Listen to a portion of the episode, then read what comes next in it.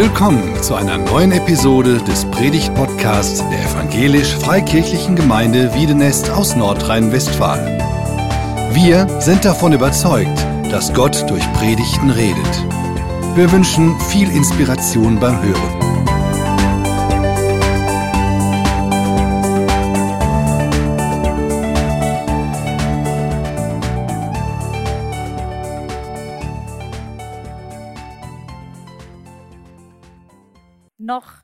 Zweieinhalb Tage ungefähr und dann sind die Sommerferien offiziell vorbei. Für manche ist das gut, für manche ist das schlecht, aber Fakt ist, die Schule geht wieder los und äh, für einige von den Kids-Go-Kindern ist das was ganz Besonderes, haben wir ja eben schon kurz gehört. Es gibt nämlich ein paar Kids-Go-Kinder, die in die erste Klasse kommen, also zum ersten Mal in die Schule kommen. Und äh, wir haben die hier vorne mal aufgeschrieben. Das sind äh, vier Stück. Einmal die Noami, die Emma, der Benjamin und der Raphael. Aber es gibt auch zwei, die hier stehen, Leon und Gabriel, die nicht in die erste Klasse kommen, sondern in die fünfte Klasse. Das heißt, dass sie von der Grundschule auf die weiterführende Schule wechseln. Und auch das ist was ganz Besonderes. Und ich kann mir vorstellen, dass ihr schon äh, richtig gespannt seid, wie das ist in der Schule und auch schon ein bisschen aufgeregt und dass ihr schon ein bisschen versucht habt vorzustellen, wie das so ist in der Schule. Und weil das äh, für manche von uns schon ein bisschen länger her ist, dass sie in der Schule waren, stellen wir uns das jetzt mal gemeinsam nochmal vor, wie so ein Schultag eigentlich losgeht. Es ist noch früh am Morgen, kurz vor der ersten Stunde. Das neue Schuljahr hat gerade erst angefangen. Mit schläfrigem Blick kickst du einen kleinen Stein vor dir her. Dein Rucksack ist so voll und so schwer bepackt, dass du dich ein bisschen nach vorne beugen musst, damit du nicht nach hinten umfällst. Du biegst um die letzte Ecke und willst gerade den Schulhof betreten, da schneidet dir ein Fahrradfahrer mit quietschenden Reifen den Weg ab. Mann, pass doch auf! Spätestens jetzt bist du wach. Aus einer anderen Richtung hörst du fröhliche Begrüßungen und ein müde genuscheltes Guten Morgen. Du blickst auf und siehst ein paar Meter vor dir ein Mädchen stehen, das dir die große Schultür aufhält. Deine Schritte, deine Schritte werden schneller, damit sie nicht so lange auf dich warten muss. Kaum bist du drin, rennt ein offensichtlich gestresster Lehrer an dir vorbei, völlig außer Atem. Sofort schnellt dein Blick auf die große Uhr im Flur. Ah, ganz entspannt. Du hast noch Zeit. Während du so den langen Gang entlang schlenderst, kommt dir eine Gruppe orientierungsloser Schüler entgegen, die aufgeregt nach ihrem Klassenraum fragt. Eine andere Gruppe steht schweigend im Flur und schaut dir gelangweilt dabei zu, wie du versuchst, dich an ihnen vorbeizuschlängeln. Du gehst weiter. Türen zu Klassenräumen gehen auf und wieder zu. Lautes Klappern von Absatzschuhen hallt über den Flur und du siehst eine Handvoll Schüler, die darum bemüht ist, die Lehrerin einzuholen. Was für ein Gewimmel schon so früh am Morgen. Wer mal kurz vor der ersten Stunde in der Schule war, der weiß, dass da echt ein ganz schönes Gewimmel herrscht. Gedrängel in den Gängen, Durcheinandergerede in den Klassenräumen. Und es gibt immer wieder mal solche Situationen in unserem Leben, wo wir uns mitten im Gewimmel wiederfinden. Nicht nur in der Schule, sondern vielleicht auch auf der Arbeit, in Freizeitparks oder an einem vollen Strand im Sommer, im Einkaufszentrum kurz vor Weihnachten oder beim Kaffeetrinken nach dem Gottesdienst. Wie fühlst du dich, wenn du an solche Situationen zurückdenkst? Manche Menschen fühlen sich richtig wohl im Gewimmel. Mitten im Gewimmel, genau da, wo das Leben pulsiert, wo es laut und bunt und aufregend ist. Und es gibt andere Menschen, wie ich, die fühlen sich im Gewimmel eher unwohl. Es ist zu laut, es sind zu viele verschiedene Menschen, man hat gar keinen Überblick und man hat irgendwie Angst, dass man seine Familie oder Freunde oder die Leute, mit denen man gekommen ist, im Gewühle verliert und nicht wiederfindet. Und es gibt ein Gefühl, das finde ich besonders blöd, mitten im Gewimmel, wenn man unter ganz vielen Menschen ist, aber sich doch ganz alleine fühlt. Keiner sieht mich, keiner nimmt mich wahr. Ich gehe hier im Gewühle einfach völlig unter. Das ist ein richtig blödes Gefühl. Und auch in der Bibel gibt es eine Geschichte, wo es ein richtig großes Gewimmel gab von ganz vielen Leuten. Diese Geschichte steht im Markus-Evangelium in Kapitel 6. Und es geht um Jesus und seine Jünger. Die waren zusammen unterwegs. Jesus hat Kranke gesund gemacht. Er hat den Menschen von Gott erzählt und die Leute sind ihm überall hin hinterhergelaufen, weil sie mehr von ihm sehen und hören wollten.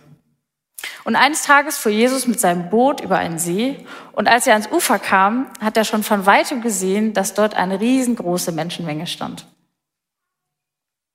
In Markus 6, Vers 34 heißt es dann, als Jesus aus dem Boot stieg und die vielen Menschen sah, ergriff ihn tiefes Mitgefühl, denn sie waren wie Schafe, die keinen Hirten haben. Er nahm sich darum viel Zeit, um sie zu lehren.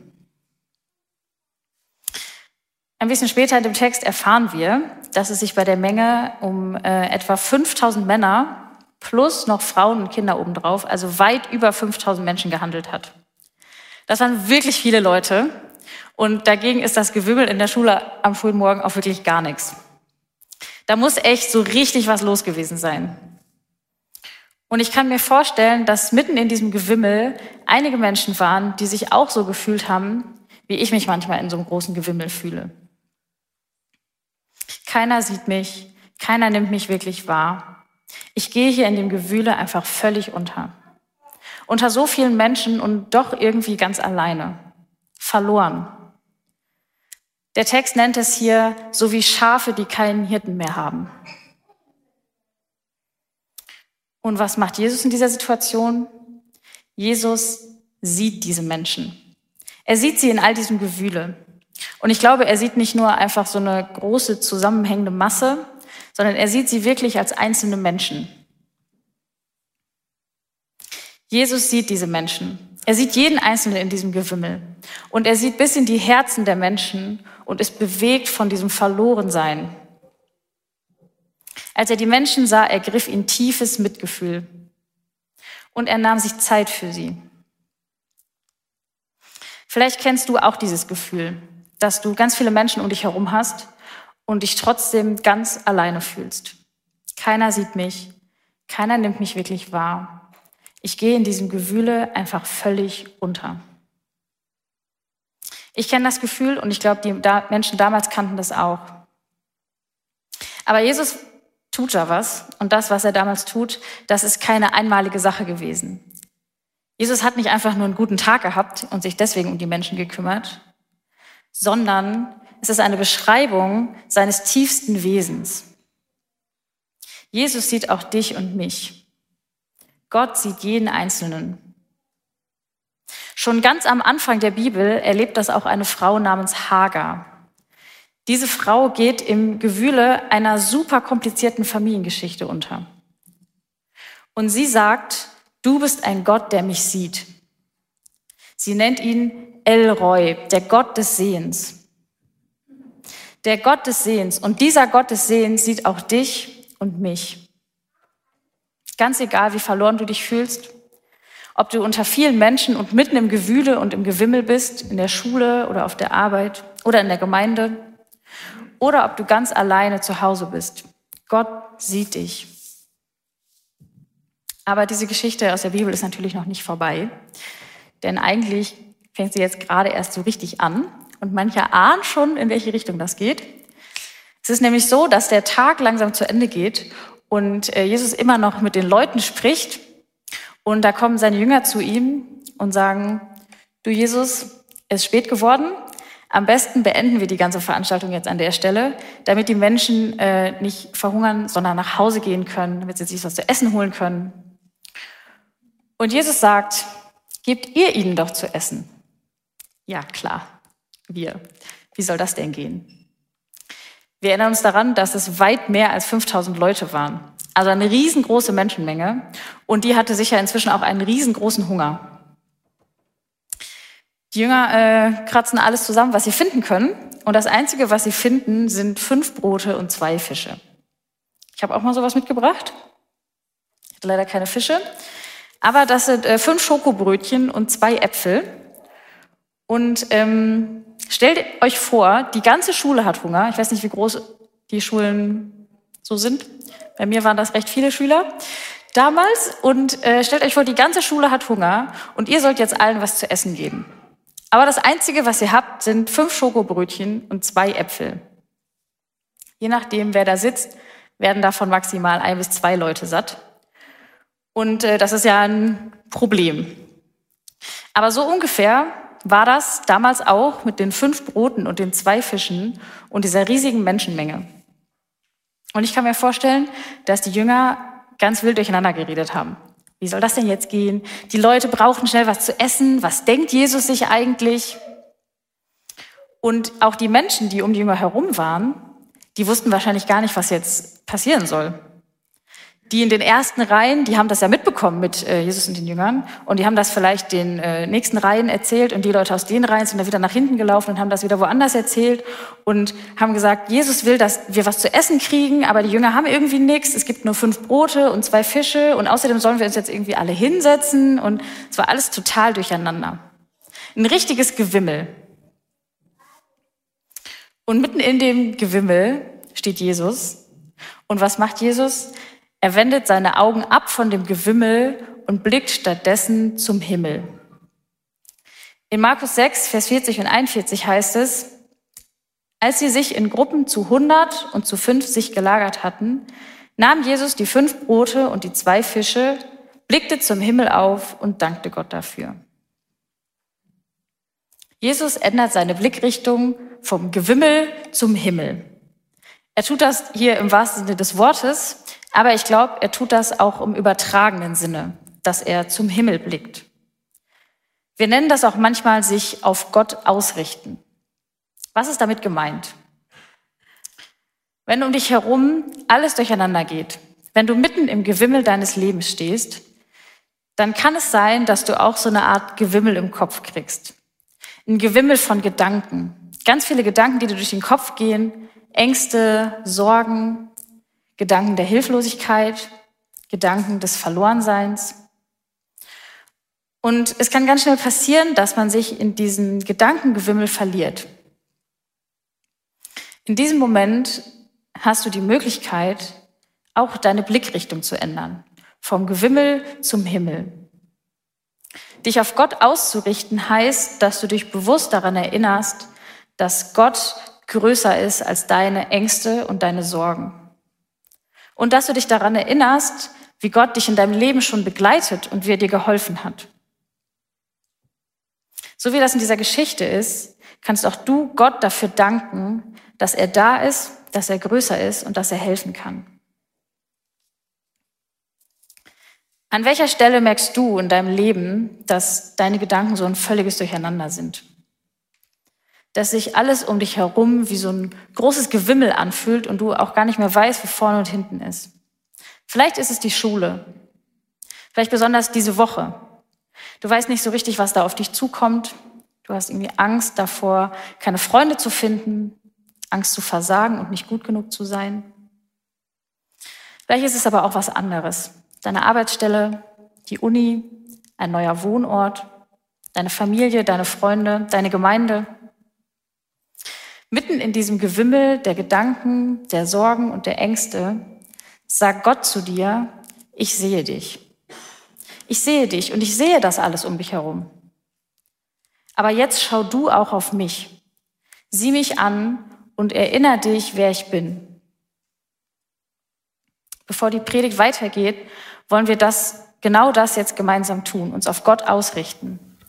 Die Band spielt das Lied So bist nur du und mit diesem Lied wollen wir unseren Blick abwenden von dem Gewimmel unserer Gedanken und Sorgen und unseren Blick richten auf den Himmel und auf Gott.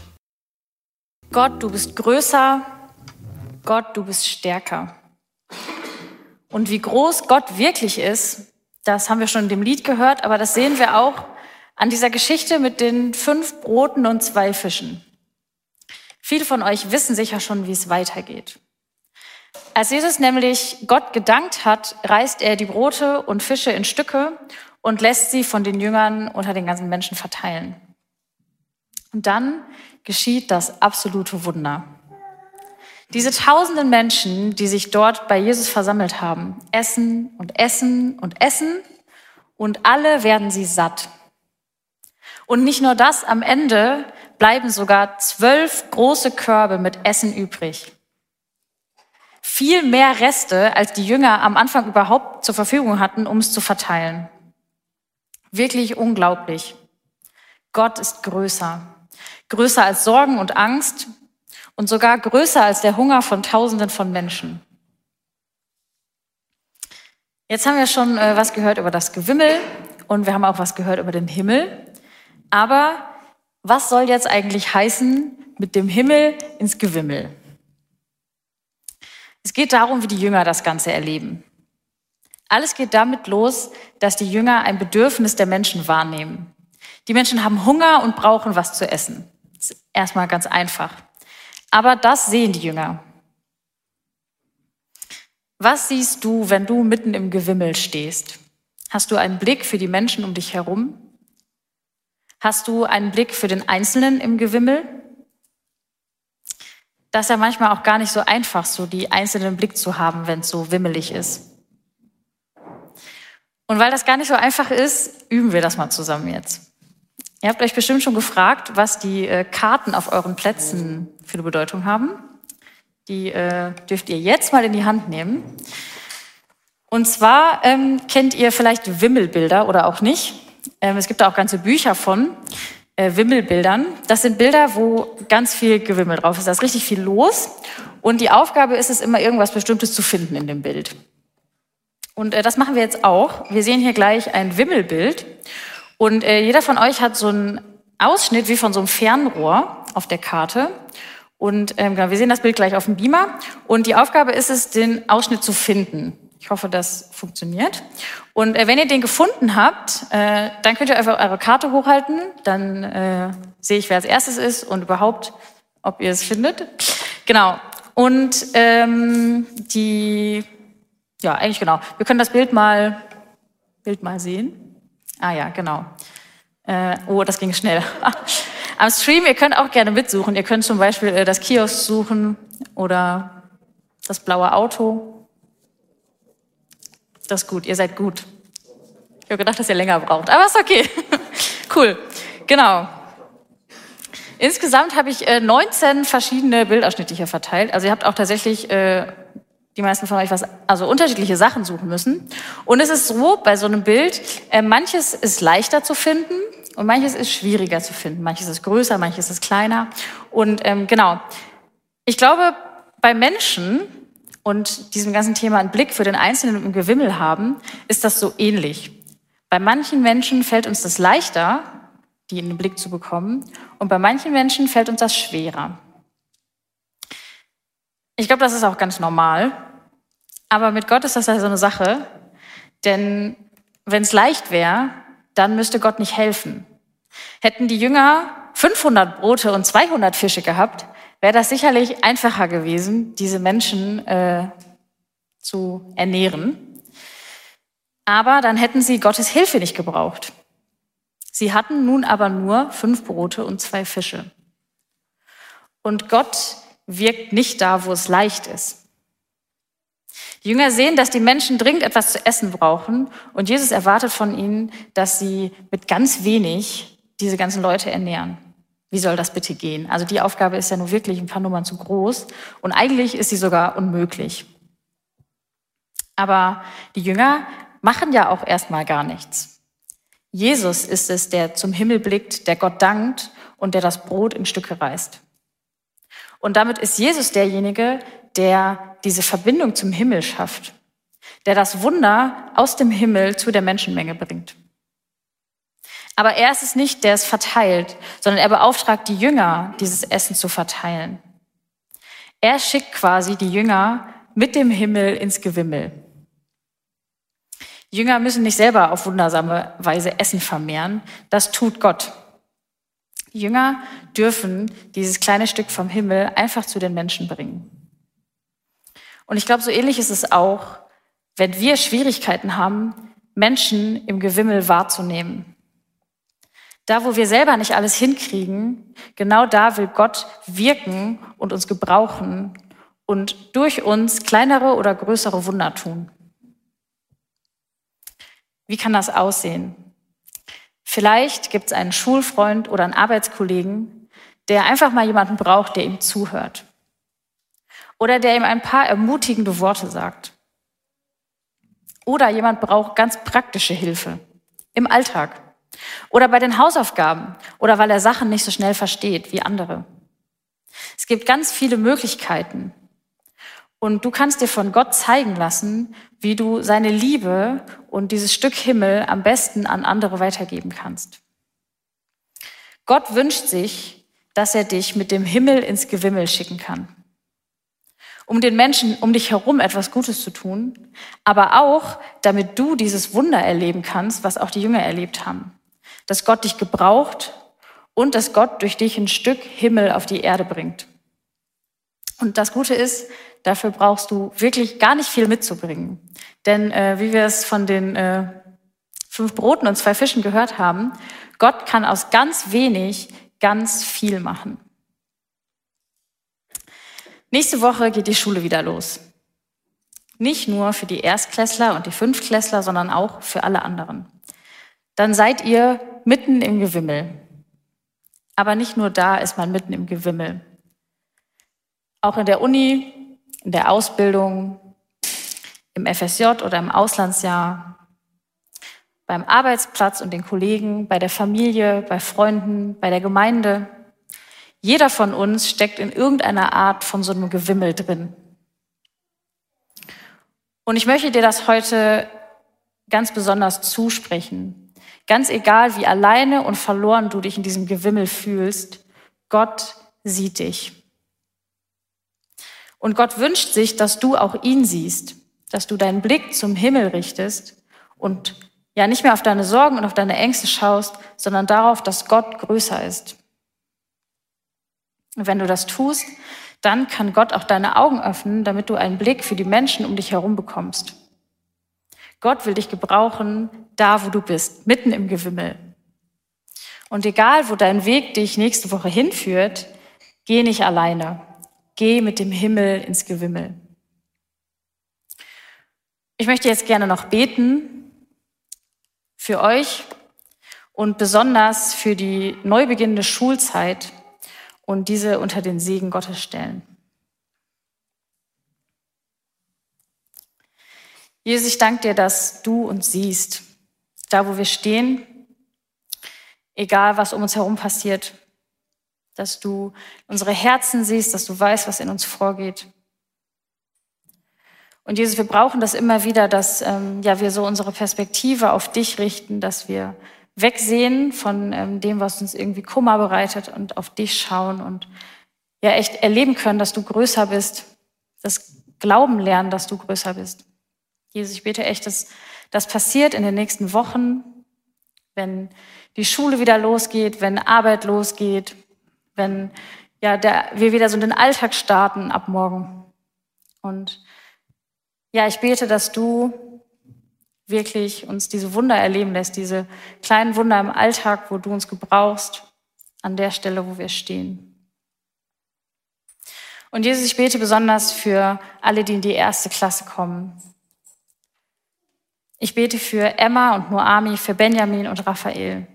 Du siehst, wo sie aufgeregt sind, wo sie vielleicht Angst haben. Und ich bitte echt, dass du diese Angst wegnimmst, dass sie ähm, sich richtig freuen können auf den Schulstart und dass sie richtig gut reinkommen, dass sie schnell Freunde finden und ähm, ja, dass sie richtig viel Freude daran haben.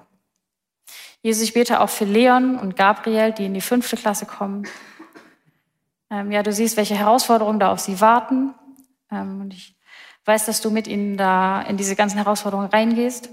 Und ähm, ja, bete auch da, dass du ihnen echt einen richtig guten Start gibst, dass sie gut reinfinden in die neue Schule, dass sie in eine neue Klasse gut reinfinden, dass sie Freunde finden, dass sie sich wohlfühlen und ähm, ja gerade in dieser herausfordernden Zeit ähm, einfach erleben können, dass du mit ihnen in den Schulalltag gehst.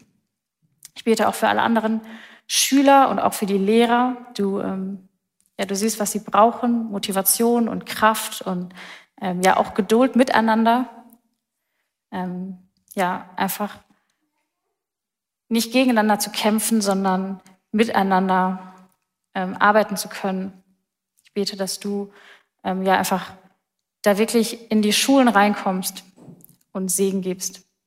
Und Jesus, ich bete auch für alle, die jetzt irgendwie eine Ausbildung anfangen oder ein Studium oder ähm, ja, irgendwie ein FSJ, ein Auslandsjahr, einfach die jetzt etwas Neues starten.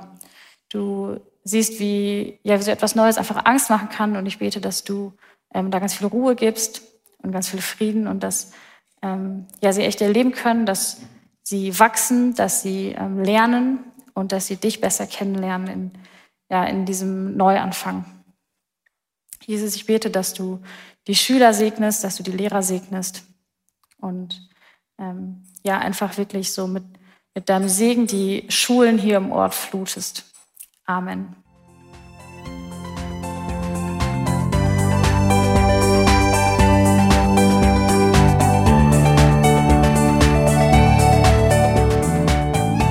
Sie hörten einen Predigt-Podcast der EFG Wiedenest.